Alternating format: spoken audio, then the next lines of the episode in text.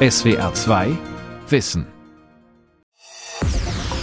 die Hochwasserkatastrophe in Rheinland-Pfalz ist eine Tragödie, die schlimmsten Überflutungen, die man gerade in der Eifel wohl jemals erlebt hat.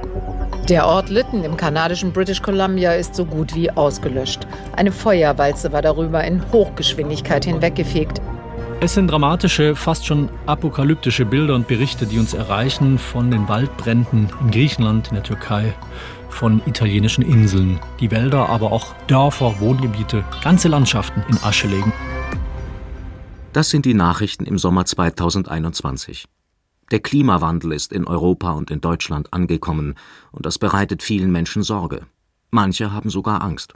Klimaangst.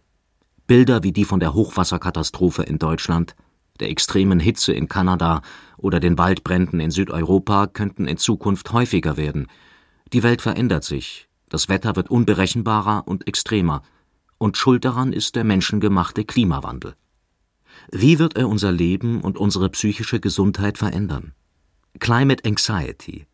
Klimaangst nennt man die Angst vor dem Klimawandel und seinen Folgen. Eine psychiatrische Diagnose gibt es dafür nicht, aber immer mehr Erkenntnisse, was dahinter steckt und was dagegen helfen könnte. Klimaangst wie sie motiviert und wann sie lähmt. Von Lena Puttfaden.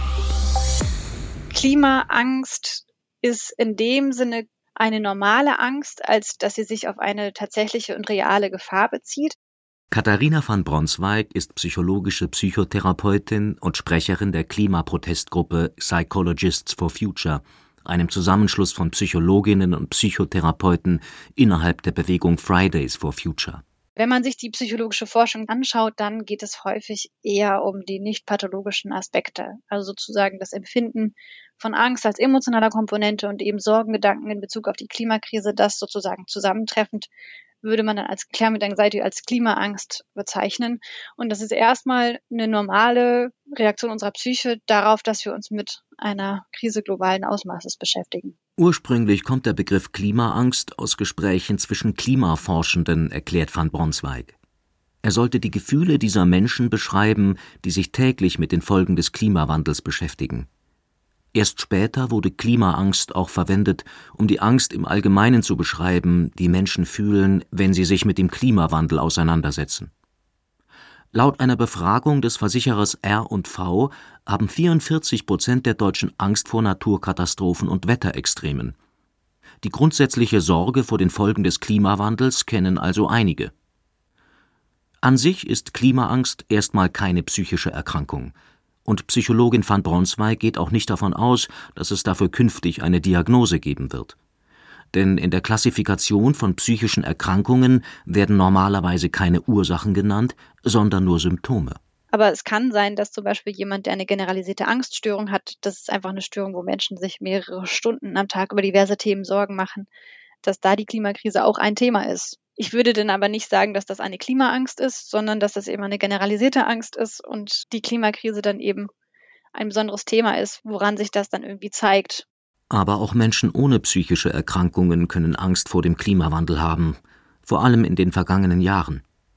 Lange schien der Klimawandel etwas zu sein, was in anderen Teilen der Welt passiert, nicht in Deutschland.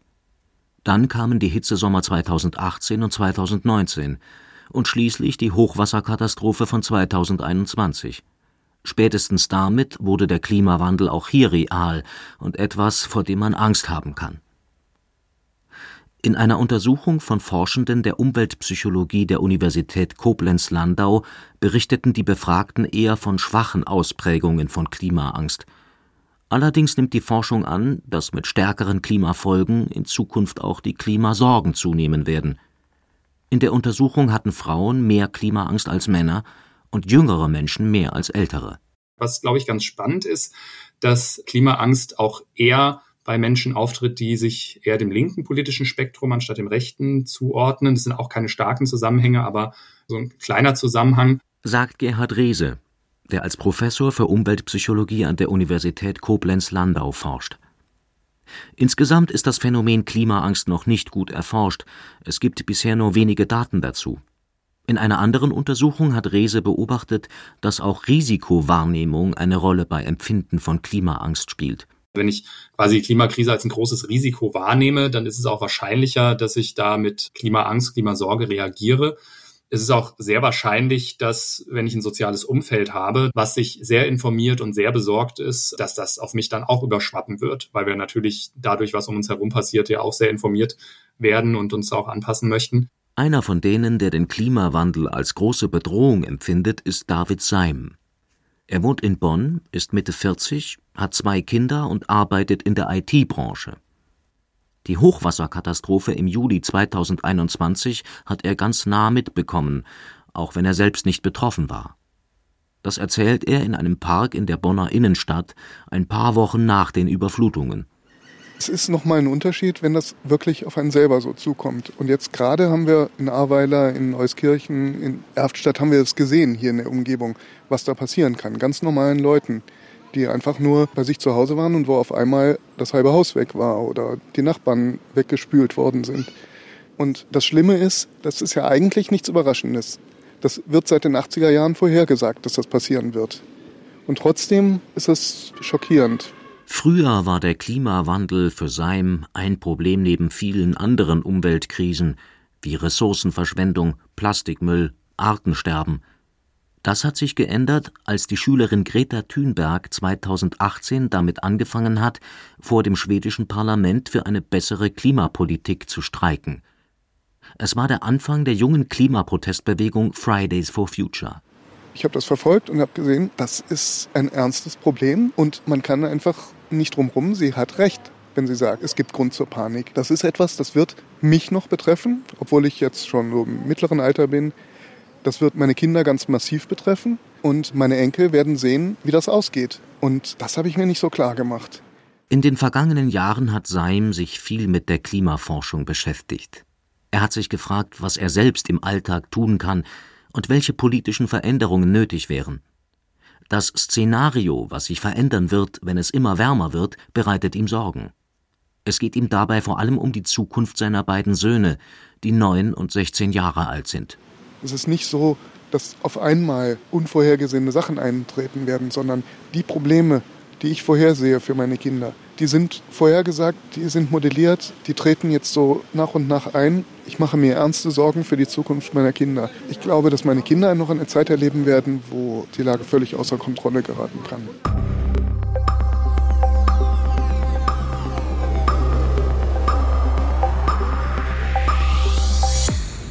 Wie wird der Klimawandel Deutschland verändern und damit auch die Sorgen um unsere Zukunft verstärken?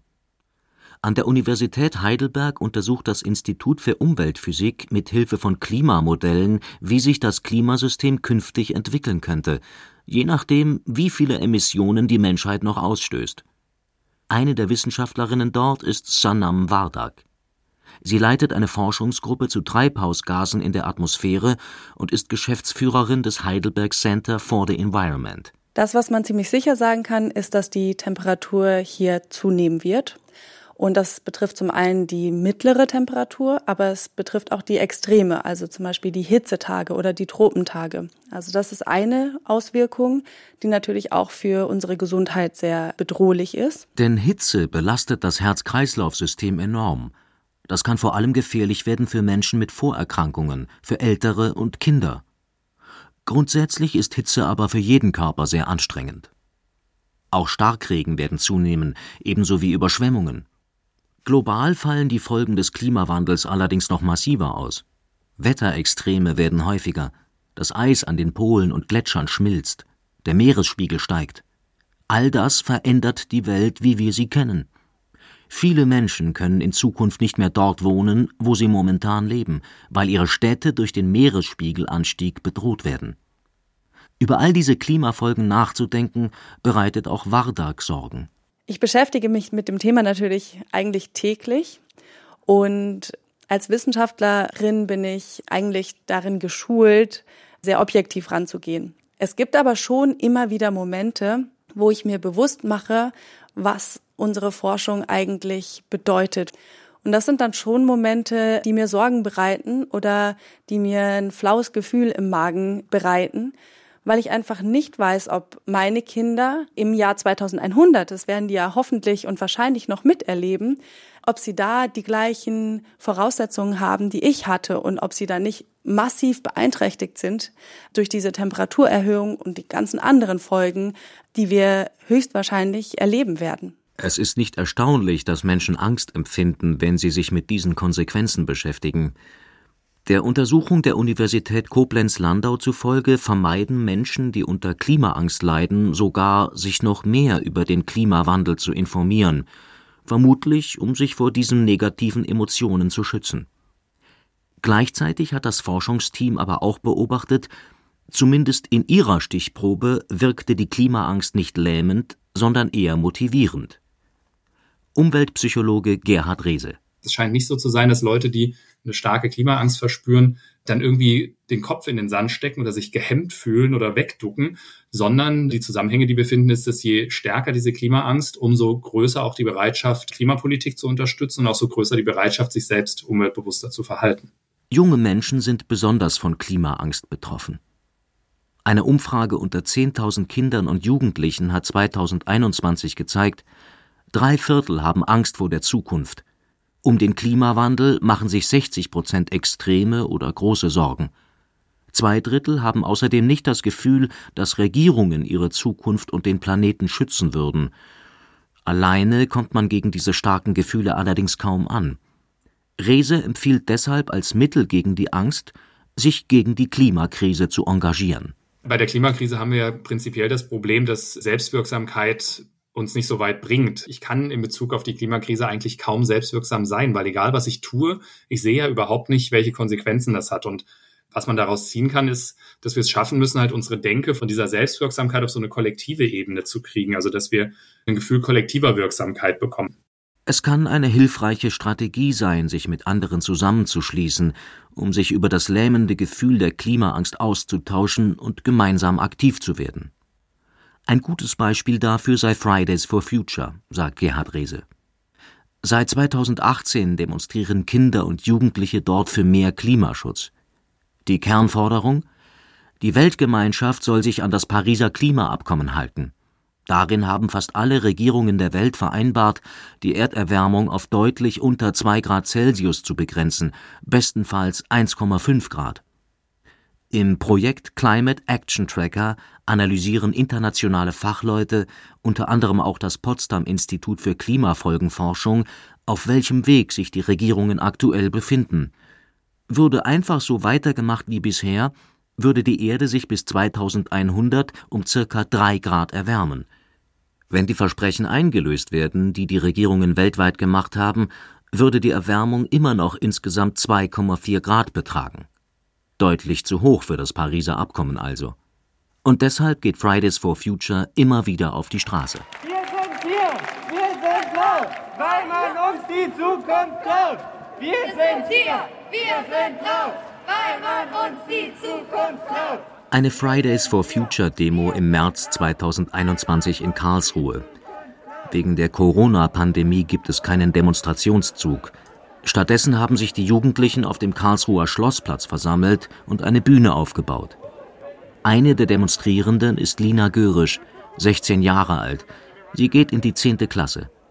Bei der Karlsruher Gruppe von Fridays for Future ist sie seit 2019 aktiv.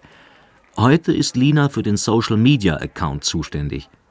Während Lina kurze Videos für Instagram dreht, sprechen auf der Bühne Mitglieder von Fridays for Future beispielsweise über nachhaltige Architektur oder auch eine bessere Klimabildung. Ich habe ein paar Menschen gefragt, was sie so über die Klimakrise in der Schule hatten. Und ich muss sagen, bis auf eine wirklich sehr positive Rückmeldung, uff, insgesamt die Hälfte ungefähr, ein bisschen mehr, waren echt überhaupt keine guten Eindrücke. Ein paar Monate später, die nächste größere Aktion.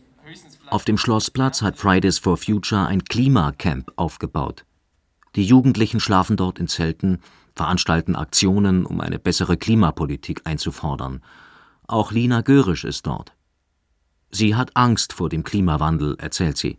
Ich mache mir dann Sorgen und bin verunsichert, was man dann überhaupt noch machen kann und wie unser Leben dann aussehen wird. Ja, man ist so ein bisschen verängstigt und verunsichert. Aber so oft verdrängt man das auch einfach, weil das ja, man will da nicht drüber nachdenken. Man will eigentlich an eine positive Zukunft denken und malt sich dann vielleicht lieber aus, was man dann für einen Job hat oder wo man wohnt und so und nicht ja über den Klimawandel. In der Schule hat auch sie bis auf die naturwissenschaftlichen Grundlagen wenig über den Klimawandel gelernt. Vor allem kritisiert sie nichts über Klimapolitik. Darüber hat sie erst mehr erfahren, seit sie bei Fridays for Future aktiv ist. Gegen die Angst hat das aber nicht geholfen, sagt sie, eher im Gegenteil. Denn je mehr sie über den Klimawandel erfahren hat, desto größere Sorgen hat sie sich gemacht.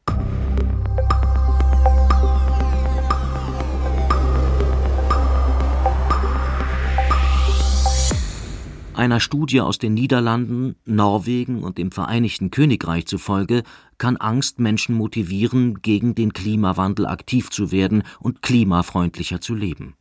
Die Klimaangst kann also ein Antrieb sein. Aber genau das befördert auch die Gefahr, sich zu überarbeiten. Activist Burnout ist hier das Stichwort. Damit ist ein Burnout gemeint, den Menschen erleben können, die sich für eine Sache intensiv engagieren und sich dann zu sehr verausgaben. Eine offizielle Diagnose ist auch das nicht, genauso wenig wie ein Burnout im Allgemeinen. In dem Sinne würde ich sagen, ist ein Activist Burnout ein Erschöpfungszustand, der nach einer Überarbeitung entsteht durch eben das Engagement, das man gezeigt hat. Und das ist etwas, von dem ich als Psychologin, und da kenne ich jetzt aber keine Studie zu, aber so von meinem Störungsverständnis her sagen würde, etwas, was vielleicht auch damit zu tun hat, dass man eben versucht, die unangenehmen Klimagefühle irgendwie wegzumachen, dadurch, dass man sich einfach sehr intensiv in die Handlung stürzt. Das erklärt Psychologin van Braunzweig.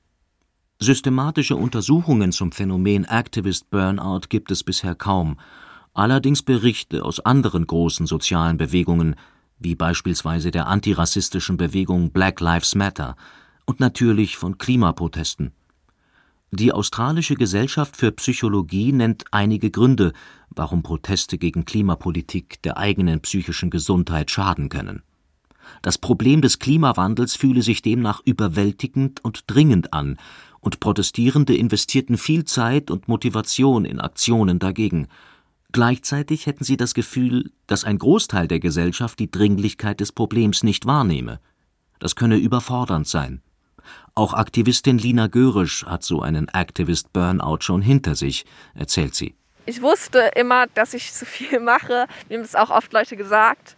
Ich dachte, ich mache das jetzt noch bis zu dem globalen Streik und danach wird es schon weniger sein und dann war es doch nicht weniger und das ist so, ja, es ist so passiert einfach und ich konnte da auch irgendwie nicht gegensteuern, auch wenn ich wusste, dass es fatal ist. Dann kam der Moment, an dem sie nicht mehr konnte, an dem alles zu viel war. Sie fühlte sich oft niedergeschlagen und merkte erst in dieser Zeit, wie viele ihrer Hobbys sie für den Aktivismus vernachlässigt hatte. Dann pausierte sie für einige Zeit bei Fridays for Future und beteiligte sich nicht mehr an Aktionen. Erst nach ein paar Monaten fing sie wieder an, und bis heute achtet sie darauf, nicht mehr so viel auf einmal zu machen wie vorher. Aufzuhören kann sie sich aber nicht vorstellen auch wenn sie immer wieder Momente erlebt, in denen sie versucht, alles, was sie über den Klimawandel weiß und fühlt, so gut wie möglich zu verdrängen. Am Anfang dachte ich mir, wenn ich das verdrängt habe, ja, habe ich mich ein bisschen, ja, nicht schuldig gefühlt, aber schon, ja, nicht so gut dabei, weil dieses Thema einfach so wichtig ist. Aber inzwischen ist es oft so belastend und anstrengend auch. Also ich verurteile mich nicht mehr dafür, dass ich das verdränge und das ist für mich ein Schutzmechanismus, der auch wichtig ist, einfach um weiterzumachen und um weiterleben zu können, ohne depressiv zu werden. Weil ja, man kann nicht immer nur an schlechte Dinge denken. Das geht einfach nicht. Auch David Seim, der Vater aus Bonn, greift immer wieder auf Verdrängung zurück, um mit seinen Klimasorgen umzugehen. Zwar versucht er im Alltag so klimafreundlich wie möglich zu leben, aber das hilft nicht immer. Ich glaube, ein bisschen verdrängen ist schon normal. Also man kann nicht in jeder Sekunde an alles Schreckliche denken, was einem zustoßen kann oder was in der Zukunft passieren kann. Ich neige schon ein bisschen zum Grübeln, aber man kann das nicht immer die ganze Zeit an sich heranlassen. Verdrängung, also solche Ängste und Sorgen von sich wegzuschieben, kann auf kurze Sicht helfen. Aber dem Klimawandel kann man nicht mit Therapien begegnen. Er wird nicht einfach wieder verschwinden erklärt Psychologin van Bronswijk. Das Problem bei der Klimakrise ist eben, die bleibt ja. Also die wird auch in 20 Jahren noch da sein und langfristig funktioniert da Verdrängung nicht. Kurzfristig ist das ein sehr hilfreicher Mechanismus. In dem Sinne brauchen wir das. Und es kann hilfreich sein zu sagen, nee, ich schiebe das jetzt mal weg und mache was anderes, um eben lebensfähig zu bleiben. Aber langfristig funktioniert es eben nicht, inaktiv zu bleiben in Bezug auf die Klimakrise. Je mehr Menschen sich mit dem Klimawandel beschäftigen und je näher die Folgen kommen durch Hitzesommer, Überflutungen und Brände, desto mehr kann sich auch das Gefühl von Klimaangst verbreiten. Eine Studie von schwedischen und US-amerikanischen Forschern zeigt, wer ein Extremwetterereignis miterlebt, hat anschließend stärkere negative Gefühle gegenüber dem Klimawandel und ist eher bereit, höhere Steuern zu zahlen, um die Klimakrise zu lösen. Da Extremwetter in Zukunft weiter zunehmen, werden wohl auch immer mehr Menschen solche negativen Klimagefühle empfinden. Wenn Klimaangst aber nicht überhand nimmt, kann sie sogar helfen. Davon ist Umweltphysikerin Sanam Wardak überzeugt. Ein Stück weit denke ich, dass das Bewusstsein für die Gefahr auch notwendiges Kriterium ist, um handeln zu können. Also wenn wir uns gar nicht bewusst wären, dass wir in Zukunft eine massive Veränderung haben, die uns bedroht, dann würden wir nicht aktiv werden. Und wir müssen aktiv werden. Wir müssen jetzt massiv aktiv werden. Und deswegen denke ich, dass eigentlich so eine gewisse Sorge oder man kann auch sagen Angst, durchaus vielleicht auch unser Handeln jetzt antreiben kann und sollte. Die eigentliche Funktion von Angst ist es, uns vor Gefahren zu warnen und uns dazu anzuregen, zu handeln, also einer konkreten Gefahrensituation zu entkommen oder gar nicht erst hineinzugeraten, erklärt Psychologin Katharina van Bronswijk. Gefühle regen uns zum Handeln an. Ohne sie würde uns in vielen Fällen die Motivation dazu fehlen, und ein Angstgefühl macht deutlich, es ist dringend, dass wir etwas unternehmen. Mit dieser Angst ist allerdings nicht Panik gemeint. Wenn Menschen in Panik sind, dann spulen sie eigentlich nur eingeübte Routinen ab, weil wir eben nicht mehr so gut denkfähig sind dann. Und bisher ist die Routine ja klimaschädlich. Und in dem Sinne wäre das nicht hilfreich. Deswegen ist es wichtig, sich immer mal wieder von dem berühren zu lassen, was passiert und dann aber eben diese Gefühle so zu regulieren, dass wir handlungsfähig sind. Und dazu ist sehr, sehr wichtig, dass man Lösungen kennt und dass man weiß, in welche Richtung man sozusagen diese Gefühlsenergie, die einem mitgegeben wird, auch kanalisieren kann. Niemand kann die Klimakrise alleine lösen. Auch das macht es so schwer, mit der Situation umzugehen. Und weil der Klimawandel auf einer globalen Ebene und einer großen Zeitskala passiert, kann er sich unlösbar anfühlen. Die Angst davor kann Menschen motivieren, trotzdem etwas dagegen zu unternehmen, selbst wenn sich das Problem so groß anfühlt.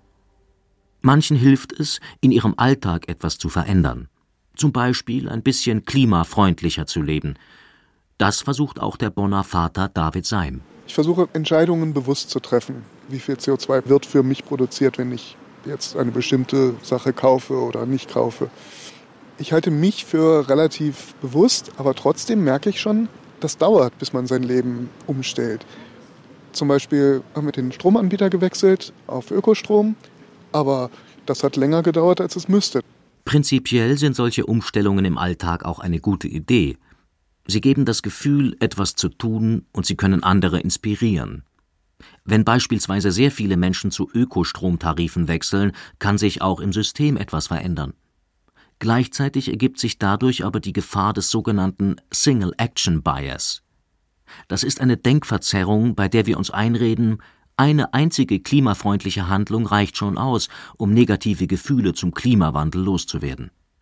Ein plakatives Beispiel Jemand fährt bei schönem Wetter mit dem Rad zur Arbeit statt mit dem Auto oder verzichtet ab und zu auf Fleisch und sagt sich dann, okay, ich habe genug fürs Klima getan, jetzt kann ich ja auch in den Urlaub fliegen.